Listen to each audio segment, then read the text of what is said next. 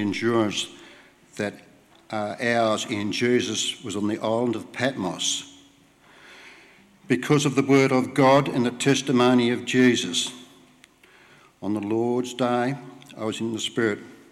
I heard behind me a loud voice, like a trumpet, which said, Write on a scroll what you see and send it to the seven churches to Ephesus, Smyrna, Pergamon, Thyatira, Sardis, Philadelphia, and Laodicea. I turned around to see the voice that was speaking to me, and when I turned, I saw seven golden lampstands, and amongst the lampstands was someone like the Son of Man, dressed in a robe, reaching down to his feet, and with a golden sash around his chest. His head and hair were white like wool, as white as snow, and his eyes was like a blazing fire. His feet were like bronze, glowing in a furnace, and his voice like the sound of, rushing, of, of rushing waters. In his right hand he held seven stars. And out, the, and out of the mouth came a sharp, double edged sword. His face was like the sun shining in all its brilliance. When I saw him, I fell at his feet as though dead. Then he placed his right hand on me and said, Do not be afraid. I am the first and the last. I am the living one. I was dead, and behold, I am alive for ever and ever. And I hold the keys of death and Hades. Uh, write therefore, uh, write therefore what you have seen, what is now, and what will take place in place later. Later, the mystery of the seven stars that you saw in my right hand and the seven golden lampstands is this: the seven stars are the angels of the seven churches, and the seven lampstands are the seven churches.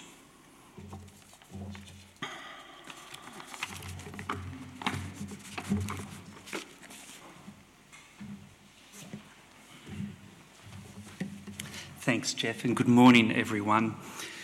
Uh, today we begin a series in the um, book of Revelation. Uh, before I pray, I, by very much a brief way of introduction, this is the first of seven sermons that Steve and myself will be um, preaching uh, this time. I've been praying for you as I prepare this sermon, and I want to tell you what I'm praying for. I'm praying that God will deepen our knowledge of the glory and the majesty of the Lord Jesus Christ. And I'm praying that in the light of that knowledge deepening, He will deepen our faith in His precious Son.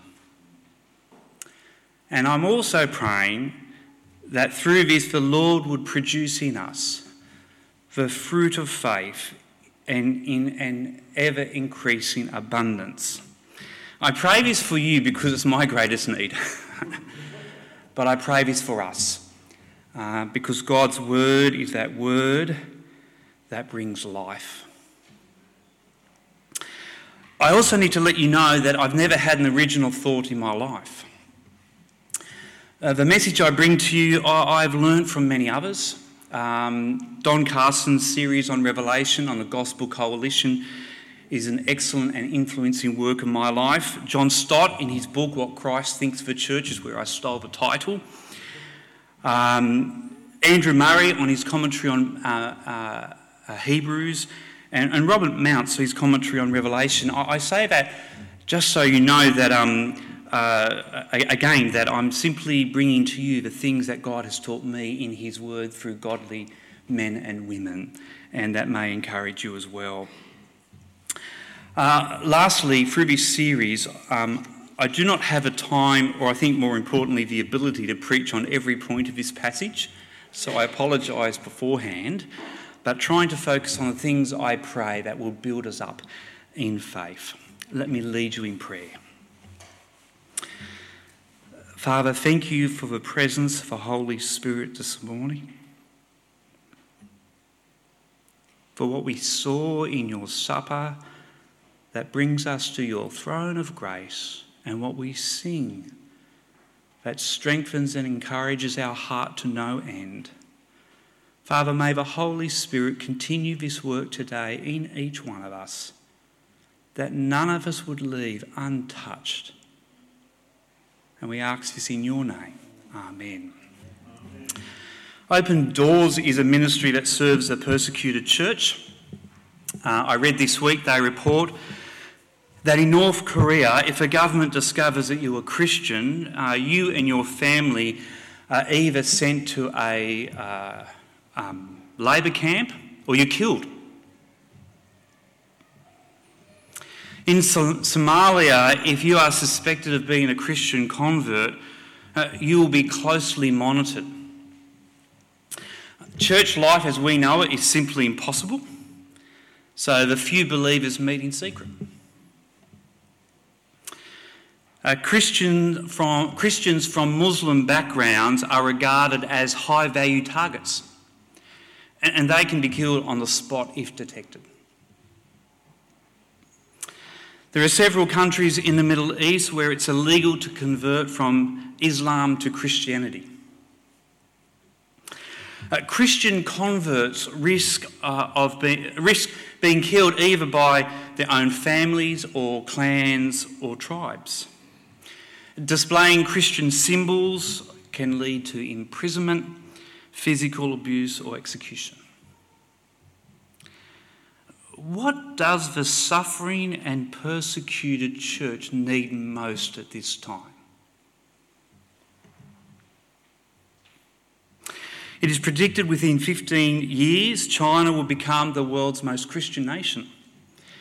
China's Protestant uh, community which had, would you believe, just 1 million members in 1949, has already overtaken many, many countries. As of 2010, so 12, 13 years ago, there were 58 million Protestants in China. Now, there are some estimates, and these are a little bit sketchy, it's just an estimate, but, but that today there are over 2 million Christians in China. 2 million. What does the growing church need most in times of great revival?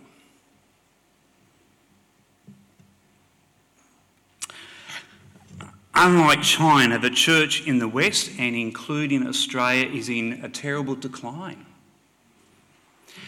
Not only numerically, but theologically and morally.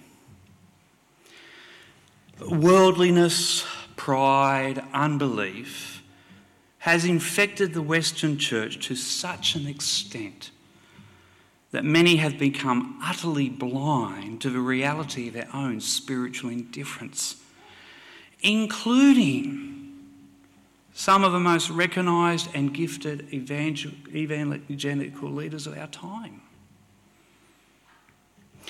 What does the declining church in the West, in Australia, need most at this time? According to the revelation that the Lord gave to the Apostle John, the persecuted church, the growing church, and the church in decline all need one and the same thing an ever deepening knowledge of and faith in the exalted Lord Jesus Christ. It is not for nothing that after John is given the command to write down these things that he sees, the very first vision that God reveals to John is of, is of the exalted Lord Jesus Christ. The very first vision.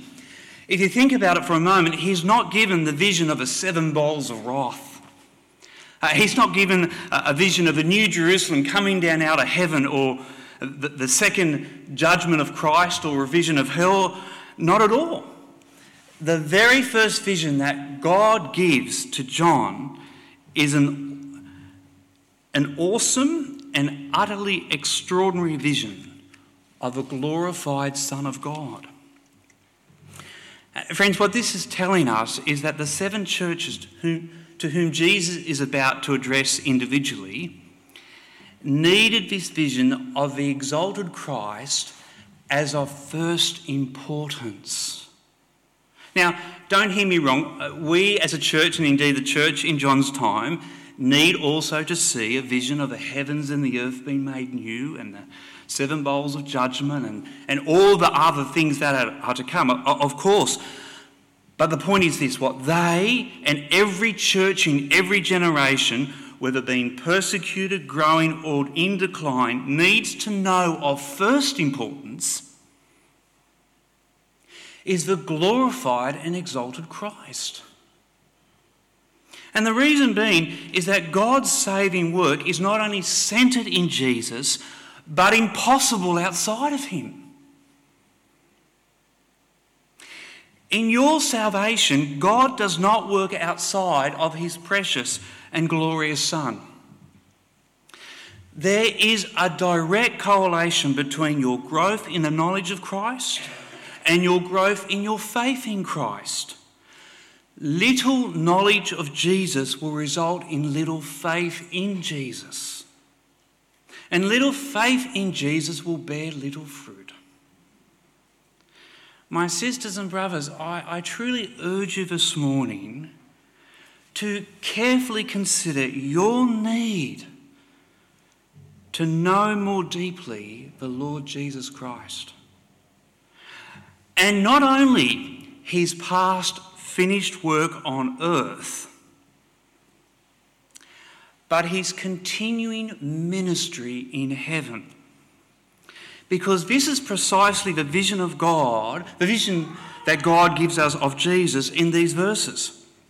So in verse 9, we read that the Apostle John, who remember himself is under suffering and persecution, is in the Spirit on the Lord's day. Now, this may mean he was praying, but I, I think more likely he's been transported in a world of prophetic vision very similar to Ezekiel in the Old Testament. Uh, but whatever it means, he was in the Spirit. And in this spiritual state, he hears a loud voice like a trumpet. The significance of a voice being loud is that this cannot be misinterpreted as something that is simply in John's imagination or that something he sort of misheard. That it was loud, it was like a trumpet. It takes us right back to Exodus 19 when Moses met with God on Mount Sinai. Do you remember? A trumpet blast preceded God's revelation to his people. Now, once again, we read a voice like a trumpet precedes the revelation of God to his people. If you have your Bibles open, look with me at verses 12 and 13. I turned around to see the voice that was speaking to me. And when I turned, I saw seven golden lampstands. And among the lampstands was someone like a son of man, dressed in a robe reaching down to his feet and with a golden sash around his chest. Uh, what we are told here is that John sees the Lord Jesus Christ in this wonderful glorified state walking amongst seven lampstands. Now, you'll probably have noticed in verse 20 of this chapter, John tells us that, or Jesus rather tells John, that the seven lampstands are symbolic for the seven churches and those churches Jesus is about to speak directly to. Before I go on, this may be helpful. The book of Revelation is full of symbolism. The number seven, which is mentioned 36 times in the book, is used in Revelation to symbolise completeness or wholeness. I'll give you an example. In chapter 16, the seven bowls of God's wrath symbolizes his final and complete wrath upon the world. So in verse 20, the seven churches, not only, or the seven lampstands, which represents the seven churches, not only, not only represents the seven churches in John's time, but it's symbolic to the complete and whole church through all time. Which is extraordinary because what this means is what what John sees in his vision of Jesus is for us here this morning. Jesus has given this for us. And, and, what we see in Revelation, while it was of first importance for the seven churches, it's of first importance for us. And the significance of Jesus walking amongst the lampstand is breathtaking. Because what we are told is that while the Lord Lord Jesus Christ is seated at the right hand of Father, as we've been so wonderfully reminded today, that is true. While that is true, it doesn't mean he's distant from the church or from us. In fact, he walks amongst us, which means the Lord Jesus knows and sees what is going on in his church. He's not, he knows when the church is growing and needs humility. He knows when the church is being persecuted and needs comforting. He knows when the church is, is disobedient and needs dis- disciplining and rebuking because he walks amongst us. This part of a vision alone ought to have a profound effect upon your view of Christ's care and love for his beloved church. So often we are tempted, both corporately and individually, corporately as a church and individually as Christians, to make the mistake of judging God by our circumstances and not by His word. So, for example, when people are dying for their faith, or the church is being squeezed by the government of a day, or we ourselves are suffering in a horrible and terrible way, we can be tempted to judge God not by His word, what He says or reveals about Himself, but by what we're feeling. And at that point, we can begin to doubt Christ's love and care and power. And friends, this is precisely what happened in the time of Moses. Do you remember in the Exodus when God redeemed his people from Egypt and then he gave them manna from heaven? As soon as they were in the desert and there was no water to drink, they doubted that God would provide. Right? So in Exodus chapter 17, uh, uh in Exodus chapter uh, 17, we read God's people scoffing. They cry out, Is the Lord among us or not? Here we have the answer. Yes, He is. In His love, He walks amongst us. He knows what's going on.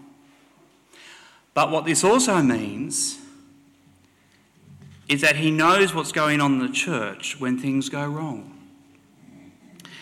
We may be able to hide things from each other, but we cannot hide anything from the one whose eyes blaze like fire. Please don't hear me wrong. The Lord Jesus Christ is not like, excuse any school teachers here, a cranky school teacher in exam time wandering around the room, watching with suspicion. Not at all. That's not the vision we see. On the contrary, we're given a vision of a Lord Jesus in the midst of his people who is lovingly and caring, care, with much love and care, ministering in heaven on our behalf. And we see this in verse 13. We read that the exalted Christ, like the Son of Man, he is clothed with a long robe and a golden sash. Here we come across something very common in the book of Revelation. There's this direct allusion to the Old Testament. The long robe and the golden sash are the garments of the Old Testament priests. In Exodus 28, God gives Moses a command to Aaron, rather to dress Aaron, the high priest, in a robe and a sash. It's the same wording. But now here we see the glorified and exalted Christ is wearing both. The significance of this is very hard for me this morning to put into words, but I'm going to do the best I can. To, to bring to you the meaning of this image, I need to take you to the book of Hebrews. In Hebrews chapter 7 to 10, we have explained there in the most glorious way what it means for Christ to be our great high priest. In chapter 7 of Hebrews, we are told that Jesus Christ is a priest in the order of Melchizedek. What that means is Melchizedek is the one who has no genealogy, no beginning and end. He lives forever. And in Hebrews, we find out that Christ Jesus, as our great high priest, lives forever in the power of an indestructible life. He's a priest forever. And then when we come to chapter 8, we find out and we read that our great high priest, who lives forever, is ministering and mediating the work of God in heaven and into our lives. Incredible. He's mediating into our lives the new covenant promises. So Christ Jesus uh, is bringing into our lives these promises that God gave back in Jeremiah and throughout the whole Old Testament, and they can be summarized like this Christ Jesus is making our hearts tender so that we no longer love sin but God. He is renewing our minds with His word so we no longer think of the things of evil and ungodliness, but holiness and righteousness. And the new covenant promises teach us that He's in heaven, removing from God the presence of our sin, so that He remembers our sin no more. And he is bringing us into fellowship with the Father that we can be in Him and that He can be in us. That is the summary of the new covenant premises, promises. It's much more than that, but that's a summary. A new heart, a new mind. Sins no longer remembered before God. And then Hebrews goes on and says the means by which the Son of God has done this is through His lifeblood. He shed his blood. And the image he gives to us is that as, as a high priest in the old covenant had to cover everything with blood to, to cleanse it, Christ goes into the heavenlies with his sprinkled blood to remove our sin from the presence of the Father forever. It's incredible remembered no more. That's what the new covenant promises is. I will remember their sins no more. And here we read in Revelation this vision of Christ not only walking amongst us with love and care, but in heaven as our great high priest, ministering before the Father on our behalf and mediating into our lives the promises of the new covenant. But then in the book of Hebrews, he goes on and says, What makes Christ's blood effective? And he tells us that Jesus willingly gave up his life on the cross, willingly obeying the Father, so that through that one sacrifice, he makes holy those who he's making holy.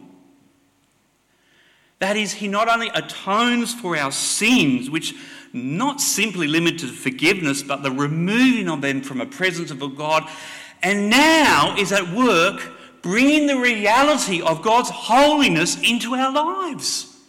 Extraordinary. And then the author to Hebrews, as if he hasn't said enough, says, and the Holy Spirit testifies to this. He who is in heaven bears witness to us what's happening in heaven.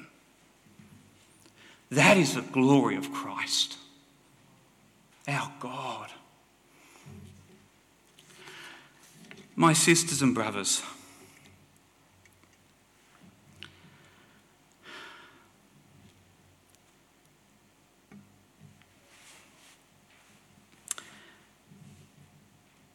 if you consider just for a moment the priests in Moses' day were in no way qualified or capable to minister such blessings, were they? But the Lord Jesus Christ is. He is a priest forever. He lives in the power of an indestructible life you have an eternal friend who gave up his lifeblood to tear down the wall of separation between you and the Father. He rose from the dead and ascended into heaven to do what? To become your great high priest. He who lives in the power of an indestructible life is living to always intercede before the Father on your behalf. More than this, through the power of his blood, he is ministering and mediating into your life the new covenant promises. He is making your heart tender. He's renewing your mind. He's removing your sins and he's dwelling within you. My sisters and brothers, this morning, it is this vision of the exalted Christ that we need to know and understand ever more fully.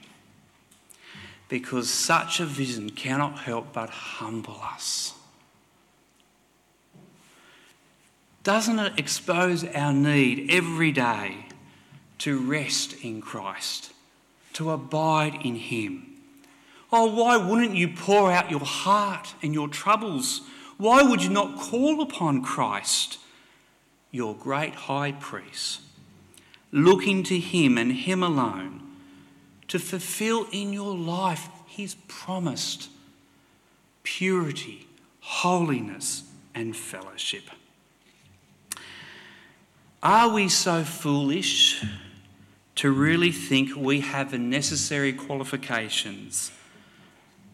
to make it possible for God to remember our sins no more. We need to stop acting like we do.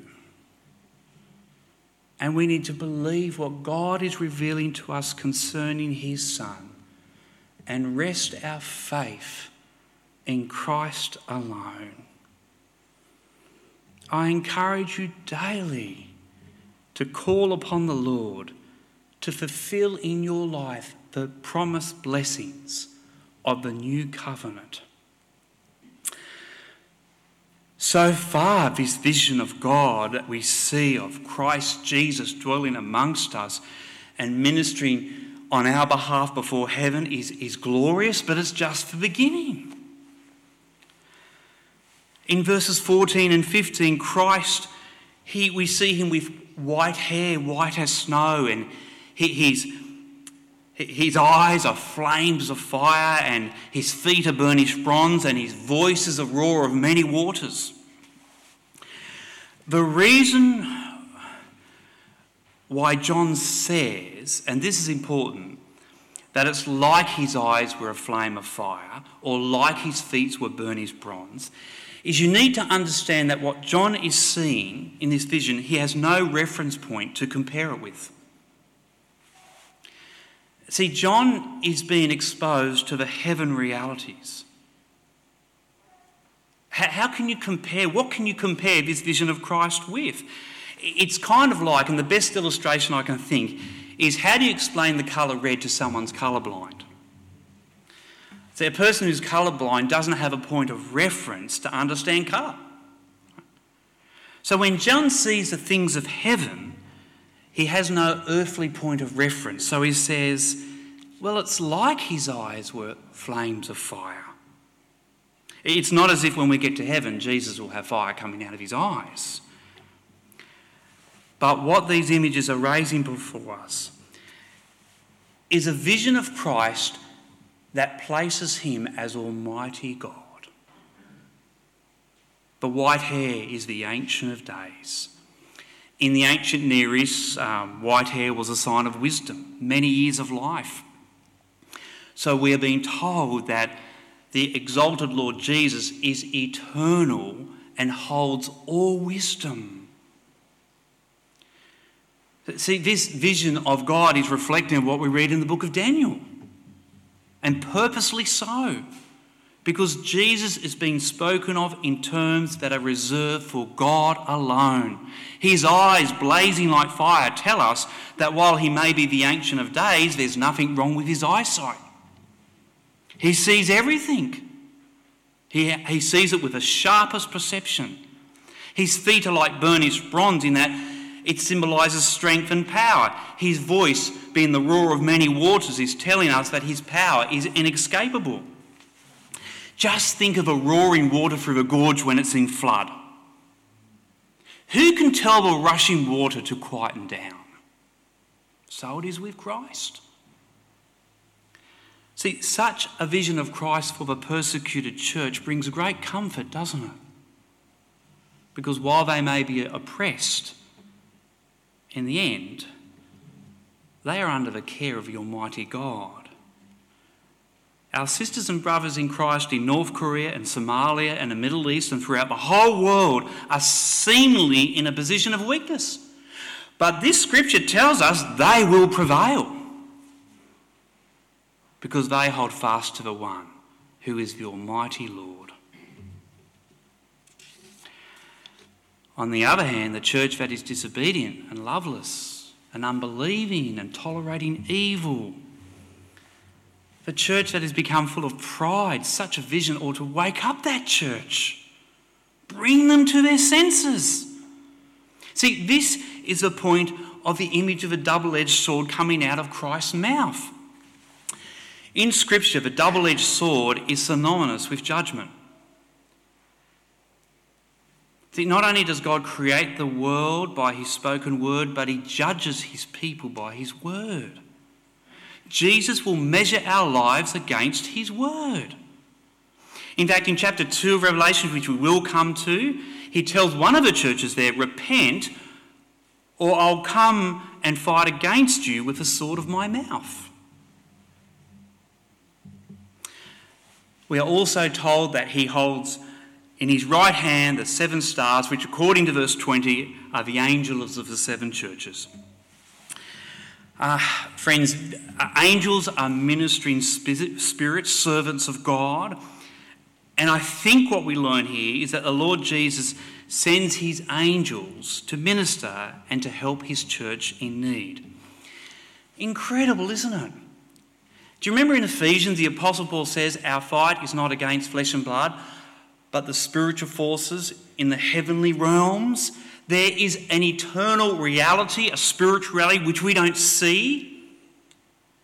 But in that reality, God is at work, sending his angels, ministering to us in our time of need. And lastly, we see Jesus described as having a face that is bright as a sun shining in full strength. And what this is telling us is you cannot domesticate God. No one can look into a sun because it's too bright. No one can look into Jesus and plumb all his depths and come away saying, Well, I've worked Jesus out. My sisters and brothers, I've only in these very brief minutes sought to bring before you what the scripture brings before us, and that is a sublime and glorious vision of the exalted Lord Jesus. This is the one who is amongst us today. The persecuted church, the growing church, and the church in decline all have the need of an ever deepening knowledge of and faith in this exalted Lord Jesus. If this morning you are suffering a broken heart, if this morning you are suffering a broken body, if this morning you are suffering a broken mind, come. Meditate on this glorious vision of Christ. The Lord Jesus knows what you're going through. He cares so much for you that He is constantly interceding before the Father on your behalf. He will lead you through your brokenness. That is not me saying this to placate you, but that is the promise of Scripture. He has prepared heaven for you. He's brought you into God's presence already. And He'll fulfill that one day when you die. If this morning you are struggling with sin, and don't we all? Goodness me. if you are carrying guilt for the awful things you have done, and we all have, if you are overwhelmed with a sense of shame, I've certainly felt that. Come and meditate on this vision of Christ this morning. Do you remember in the Old Testament? And I'll ask you to respond very briefly here. What was the purpose that God gave for the sacrifices in the temple each year? What were they? What was the purpose? Why did they do the sacrifices? Do you remember? To remind us of sin. Because the blood of goats and bull can't take away sin. To remind them of sin. And here comes Jesus shedding his lifeblood so the Father will remember our sins no more. If you are suffering with your shame and your guilt, remember Christ has gone into heaven and removed your sins from his presence. He's torn down the barrier between you and the Father. You have fellowship with God. You are not only forgiven, your sins, as we sung this morning, are as far as the east is from the west.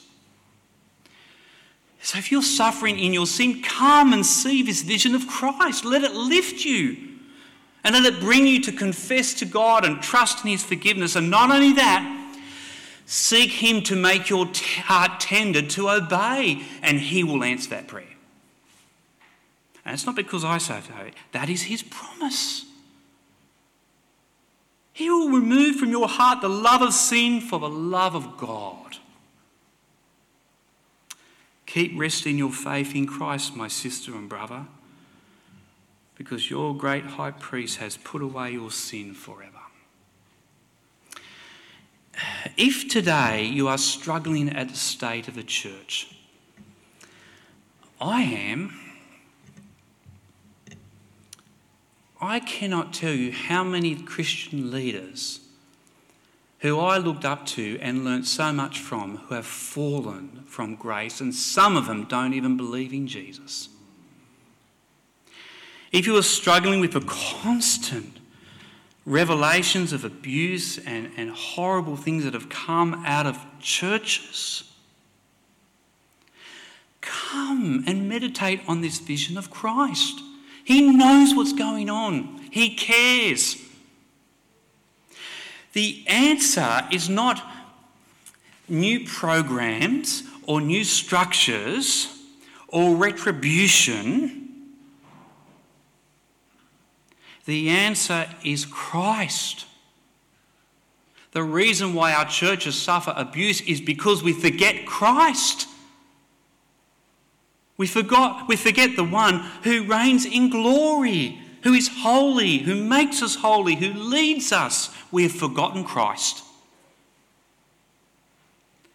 Come and know that the Lord will prevail because he is your God forever. Let me pray. Father, we, we thank you this morning for giving us a word that lifts our eyes to the glory of your Son. And Lord Jesus, gathered together now as your people, it is hard to express words of thanks and praise that could even begin to describe what you have and are doing for us. And yet we say, All glory to you. Lord, in your mercy, fill us with your Spirit afresh Lead us daily that we would not only rest our faith in you, but pour out our souls to you.